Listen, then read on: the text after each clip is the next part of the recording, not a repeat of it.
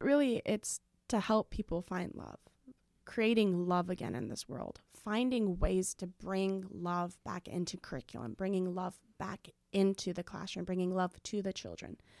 Because where the world is going, the skills our children need are to love, are to understand, is to tolerate, is to have a conversation. Welcome to Dream Radically podcast, brought to you by Foundation for Liberating Minds. Dreaming radically is a necessity if we are to reach a world of liberation for all marginalized peoples. Imagining the world we want to see and then fighting like hell to go and get it. Dream radically is a hope, a strategy, a goal of altering the status quo in our quest for social transformation. Join us on this journey. Let's dream.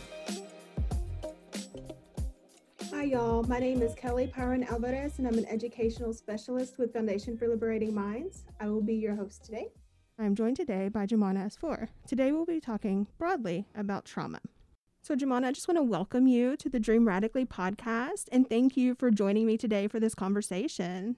I'm really excited to be here today. Thank you for having me. So, Jumana, tell us a little bit about yourself.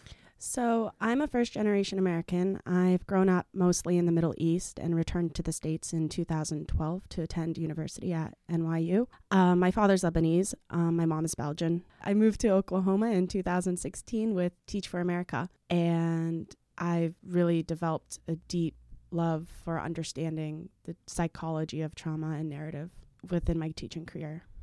So, a few months ago, you know, in class, we had this conversation about trauma. What is trauma? How does it impact us? So, I was wondering if you could kind of help me define what trauma is.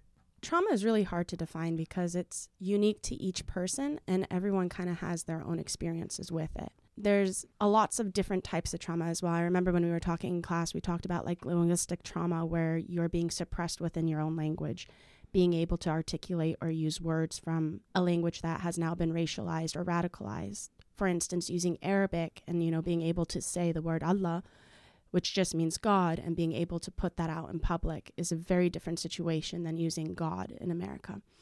Then you have, you know, the normal kind of trauma that you could think of, which is like physical, sexual, and emotional, and that's normally associated with domestic. So you have two different types of trauma mostly, one of them being acute and one of them being over time. So some of them happen instantly. Car crash, the Beirut bombing on August 4th. Those are traumas that are immediate, that happen once, and they most likely won't happen again. Then you have the prolonged types of trauma that happen recurring, that constantly happen over and over and over again. And the way it impacts your psychology and your own identity is significant. And so it's hard to define within that kind of, you know, sphere, especially because everyone internalizes things differently because it all comes down to the support systems you have and the way that you are being nurtured, along with, I think, a bit of your own nature. So I think one of the best ways to talk about trauma and explore trauma is not necessarily by defining it. Mm-hmm. It does help, but by working through like examples, right? Yes. You kind of talked a little bit about linguistic trauma earlier. Mm-hmm. I want to talk about that a little bit more just because it's so interesting. And I don't think a lot of people even know what linguistic trauma is. I never even thought of it until our conversation a few months ago. When I think of linguistic trauma, I really think about the way that we racialize language, the way that we expect students to speak, the way that we're even expected to have a conversation here. There's certain vocabulary and tiered words that you're encouraged to use. So, you know, I can't be sitting out here cussing out and, you know, flipping into English and Arabic because no one would really understand what I'm saying. That wouldn't be necessarily traumatic. However, once when you apply that kind of linguistic oppression in the classroom, that can affect the identity that over time can build a trauma. Because what you're ultimately telling a child who's code switching between African American vernacular, between Spanish, between their own native tongue, is that your language is not important. That part of your identity is not important. The way you speak is wrong. And there's a whole other like tangent that I don't even think we got into in class about how people who monitor grammar online is a form of classism because the way you text and the way you type even is able to demonstrate your literacy. It's able to demonstrate the way you speak. It shows parts of your identity. And when people come on and harbor that and attack it, even though it might not be on the surface like most apparent trauma, and you know, we're kind of using it in a completely new way. We're thinking about it in a new form of narrative and a new form of rhetoric, but you know, it is impacting them. And one of the strongest examples I think of how we did this in America was the boarding schools for the Native Americans, because in the no- Native American boarding schools, it wasn't just the removal of language that our Native citizens had to go through, but it was followed with sexual, physical, and emotional abuse. So, tying them together, you have literally ripped away a part of their identity and oppressed it and traumatize them. And people don't recognize the power of how language oppression does that. Yeah, so when things like that happen, it's like, oh, well, here's like not only are you experiencing this trauma, but there's this other trauma that you're going to now associate with it. Mm-hmm. So when even just one thing happens, it's going to trigger all of these different traumatic responses. Exactly. So, I mean, going back into examples, I think of the prayer calls in Islam, which can be very triggering for a lot of people because that's very heavily associated with terrorism. So while I find it very comforting because it's, you know, some, I hear it like church bells. I go home, I hear it like church bells. It's like, oh, it's four o'clock in the morning, you know, and it's kind of like a clock because it goes off five times a day. But to someone who has associated that with a negative event like 9 11 and is like, well, you know, feeding into this Islamophobia, they're going to hear it and they're going to have a triggering reaction. And Muslim person in America is also going to have a triggering reaction when someone's like, you can't say those words. You can't say your prayers. We're going to come into your mosques and we're going to remove you from it, which is what happened in 2001. I remember sitting in front of the TV watching the news in New York where they were ripping Muslim citizens out of the mosques. And I remember the drama, for lack of a better word right now, that came with developing the mosque by Ground Zero. And I actually went to Ground Zero and I went to the new mosque. And it's, you know, more peaceful now. But there is still that linguistic trauma on both ends. Not to, you know, sympathize with America, but it was still a traumatic event, 9 11. Well, that makes us think too of how we respond to trauma, right? So, like, the way that we respond to trauma depends on how we've been socialized, the communities that we're in, the ideas that have been spread over Yeah. time, right? How we've internalized different ideas. So, the way white Americans experience the trauma of 9 11 is not the same way as Muslim Americans have experienced Yeah. that kind of trauma. Exactly. It was very different. And I was in the States in 2001 when it happened. And I remember because my dad was my soccer coach, him and another white man. I'll leave his name out for privacy reasons. But they were coaching together. After 9 11, all of a sudden, my dad wasn't allowed to coach with us anymore.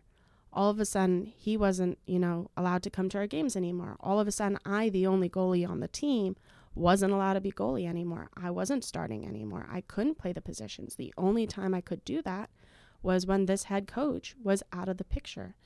And I remember crying and being very confused about it because as a six year old kid, you're kind of like, what happened? One day my dad's with me, and the next day he's no longer allowed on the team because he's not even Muslim. My dad is Arab, he's Lebanese. Like, you know, we fall in the minority of being Christians.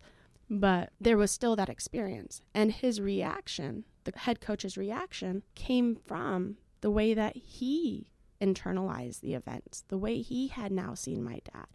So I can understand what he was doing, but I still don't think that was the right reaction because the best way to deal with trauma, and I've got a bunch of books in front of me, all four of the books stress that the most important thing to deal with trauma, to help a child, to help the classroom, to make it a safer place, is to listen to the child, to understand the child, and to love the child regardless. And when you stop listening and when you stop loving or you hinder that ability, you are worsening the situation to an extent or not aiding to it. Definitely. And I think we can also see in, you know, some of the things that you've said as well as how like we're talking about linguistic trauma, but this opens it up to so many other types of trauma as well, right? So some of the other types of trauma that you described were racial trauma, religious trauma, classroom trauma, educational trauma. Yeah. So trauma is so multifaceted and we don't even think about the connections sometimes. No, and I think as educators, especially, we don't realize how violent our classrooms can be. The system does reproduce trauma because the classroom is violent. The inherent violence of the classroom comes from the structures and the teaching that educators go through. So, as a teacher, it's my responsibility to make sure that my students are meeting goals, standards, objectives, that they're ready to go into the next class, that they're able to read and they're able to do math and they're able to do all these things that we're deeming from them. At the same time, it's very hard to let go of the self almost because it's been a five year process for me to learn to let go of myself completely when a child is having a moment and realizing that this child in this moment is reacting to something I've said. They're reacting to something that has happened in this classroom. And they are a little body with little words who don't understand their feelings to the full extent because feelings are hard even for adults to understand. Not always know why they're being triggered. So they can't even tell you, like, this is why you upset me. And so they're going to do something that you don't like. And that's where the structures of oppression come into the classroom that makes it violent because the normal response to a child having a tantrum, to a child trying to tell you something in a violent way, which is generally violent because that is what you are showing the child. Children mirror. So if your classroom is angry, your child is going to act angry. If your classroom is positive, they're going to eventually learn how to react in that situation as well regardless. What ends up happening in the classroom is we punish the child right away. There's an immediate consequence. You yelled at me, now I'm going to yell at you. All right, you're still yelling at me. Okay, so now I'm going to send you to the principal's office and you're going to go home and you're going to get this punishment at home. And the whole time, the child's voice still has not been heard. Even though it's easy to think that the child's voice was heard because they responded, they said something back, you just didn't like the way you, they said it. And that's where the problem comes in. It's that response. It's how do you choose as an adult to respond to a child? Because you might not even realize what that child's thinking. And that goes beyond trauma as well. This could just be an angry child. This could just be a child who's like, I'm really tired today. Like, there might not be extra baggage, there may be tons of it. But the child in that moment is telling you something. And when you react like the child or in childlike ways, you're adding fuel to the fire. Exactly, right? And then that follows students from the time they start kindergarten all the way through. And I don't want to like talk about kids too much just because, okay. you know, privacy issues and things yeah. like that. But I do want to talk about trauma in education because yes. that's a really big issue. And I think it's overlooked a lot because, especially at universities, you know, we attend a primarily white institution. So the trauma that we see in classrooms isn't the same trauma that other students see mm-hmm. or other professors see. So I'm wondering, how do you see trauma in education coming up through, you know, secondary and then into post-secondary institutions? That's a large question. There are so many different ways that that comes into it on my drive here, the real big thought on my head was the way that we teach character traits to children who are traumatized. So, the big thing right now is trying to push like trauma informed teaching. It's a great concept. Again, the premise of it is you listen to the child, you love the child, and you meet the child at an appropriate age level. So, even if the child is seven years old, if they're acting like they're two, you meet them there. You give them what they are at mentally, not necessarily where they are at physically. It's a hard concept to grasp with because when you're looking at a seven year old kid and they're acting out like a two year old throwing a tantrum, it's really easy to be like, no, and then consequence the child, right? All of that to say, we teach and we prescribe words onto children. We tell this child, you need to be resilient. When you tell a child that they need to be resilient, you're forgetting that they already are resilient. That's a quality they already have because they are surviving every day. They are going through their day. They are healing on their own. They have their own friends. They have their own community. They are resisting. They are resilient. They are thriving in their own ways. So to come to a child and constantly tell them, you need to be this, you need to do that, you need to be these traits, and then show the white kids who are successful in those traits in a different light creates an identity issue that is very hard to articulate. That's very hard to like even discuss because it's so self internalized, I think, to an extent. Trauma in itself right now is such a it's such a hype word. Everyone's talking about it. Everyone wants to be participating in it. Everyone wants to be trauma is informed. And there are a lot of efforts right now to, you know, provide kids with trauma informed teaching, but the premise of its structure is going to look completely different. And it moves beyond the PBIS, it moves beyond love and logic. When you're doing trauma informed teaching, you really need to get out of your own head. You need to look at that child and you need to be understanding of exactly why they are doing that in their head, being like, okay, they're not mad at me. They're not mad at their friends. They're mad at a situation that they don't know how to say. And we are not giving our children the voice to advocate for themselves. You have to allow the children to advocate for themselves. So, that move from secondary to higher education is that it's in secondary education when you're thinking about high schools, moving into colleges and things like that. Our high school babies still don't fully have a voice. You see it on the news where high school students are getting in arguments with teachers because a teacher said something and now the child's disrespectful and all of a sudden they're suspended. You see it with, I'm sure, in your own experiences where you just had that one teacher who just never let you speak, who never let you talk, who, you know, you hated. Because it's like you go to that teacher and you're like, that teacher made me feel small. And we're doing that. And then all of a sudden, they're getting into higher education and we're expecting them to be open and honest about their trauma. You know, when they're applying to the schools, please tell us about it. Please write about the most saddest moment in your life and tell us why that makes you worthy of being here in this space. And then now that you're in this space because you advocated for yourself through your own trauma, through your own defining, again, words that we are placing onto them, words that we are using to describe children words that they don't want to be described by because the child is much more than what that incident or incidences are. That is a part of them, it's not the whole part. And to just limit that child to that and then have them come into a world where all of a sudden you can speak back, you can advocate, we've already set them up for failure. Because how are you going to be able to come into a college classroom where you've been shushed your whole life, you've been told you can't speak back, you can't vocalize your ideas, and all of a sudden now you're telling me I can somewhat?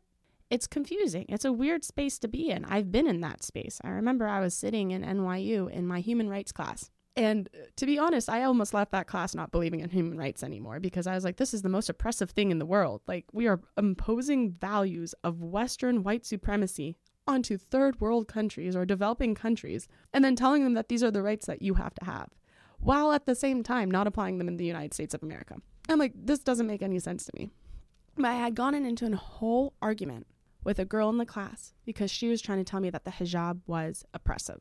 And I was like, well, it's probably as oppressive as you feeling the need to wear your high heels.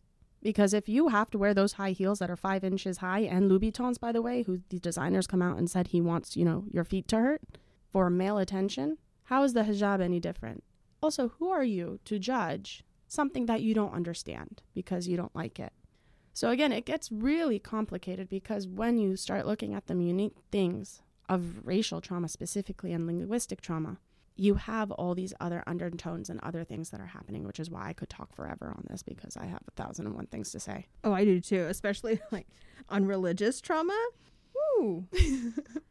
so many different types of trauma and there's so many different conversations to be had and different ways to understand trauma and to see the different connections and I think some of what you were saying too was like it's really important for us to understand when we see students demonstrating a response to trauma, but it's also really hard as an educator for us to be like, to not call up our own trauma mm-hmm. in teaching.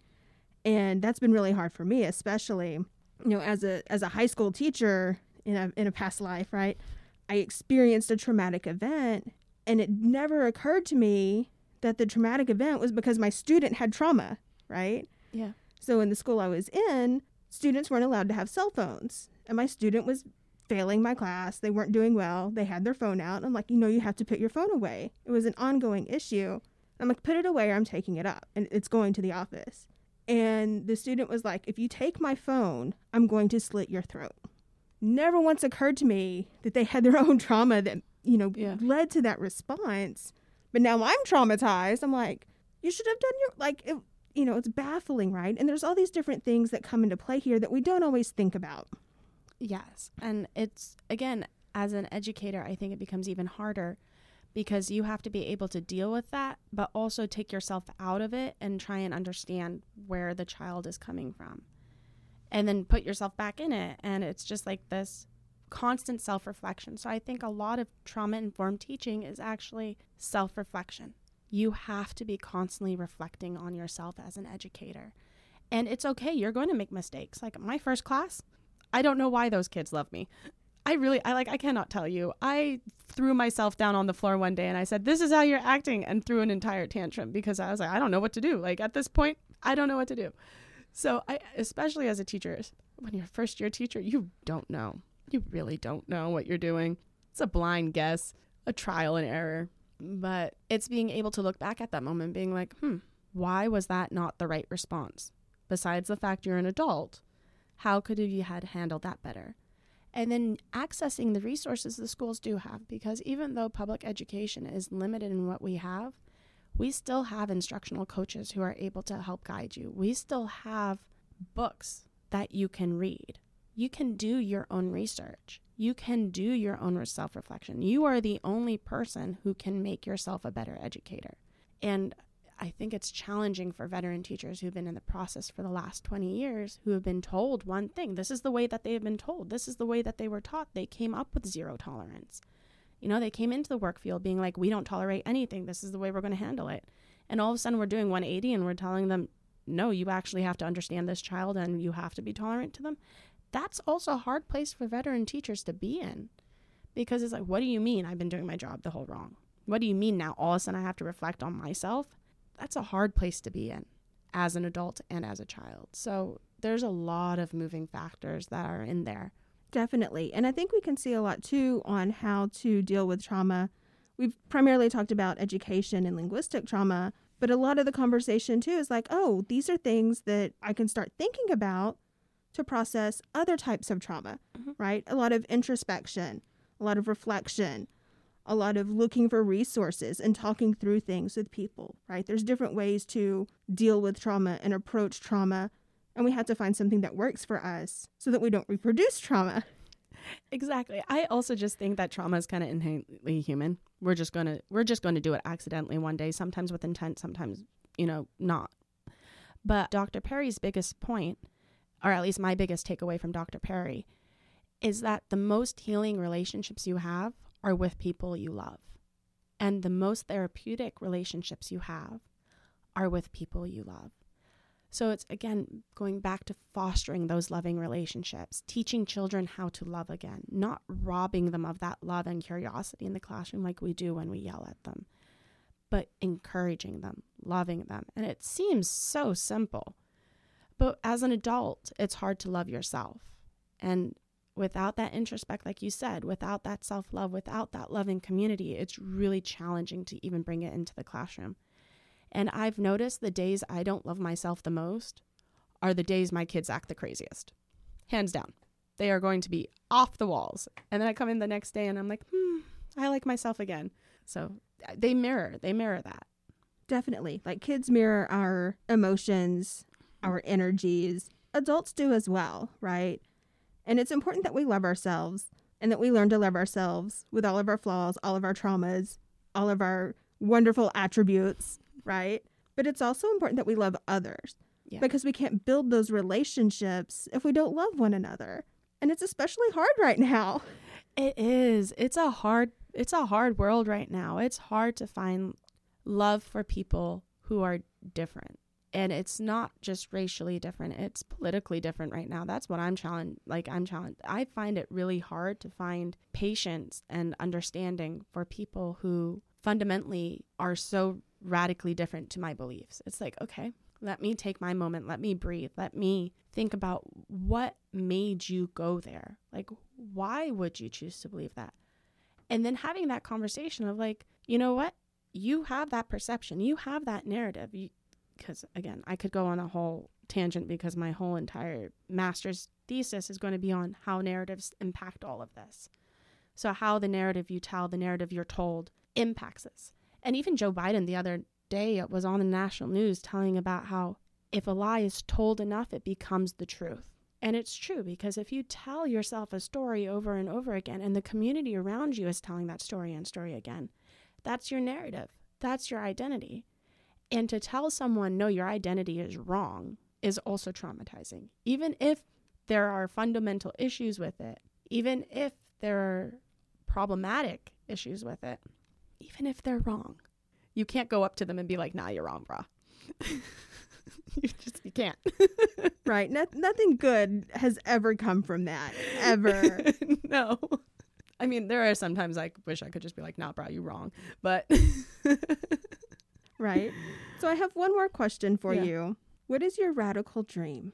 it's going to sound super hippie. It's going to be really, you know, flower child. But really, it's to help people find love, creating love again in this world, finding ways to bring love back into curriculum, bringing love back into the classroom, bringing love to the children. Because where the world is going, the skills our children need are to love, are to understand, is to tolerate, is to have a conversation especially with technology. So my I guess radical dream is to teach love and have it not just from me but within everyone within the education system. Thank you, Jumana, for joining us on Dream Radically. I enjoy learning with you, and I look forward to working with you more in the future. Thank you so much for having me here today. I really enjoyed this conversation and I really look forward to having more of them with you. Thank you for listening to Dream Radically podcast brought to you by the Foundation for Liberating Minds. Learn more about the work of Foundation for Liberating Minds at our website, foundationforliberatingminds.org, our social media pages at Foundation4LM, and consider getting connected with the podcast and all our members by supporting this work through our Patreon, patreon.com slash foundation4lm. Don't forget to like, subscribe, and rate the pod wherever you're listening. Power, and may tomorrow bring us closer to our radical dreams.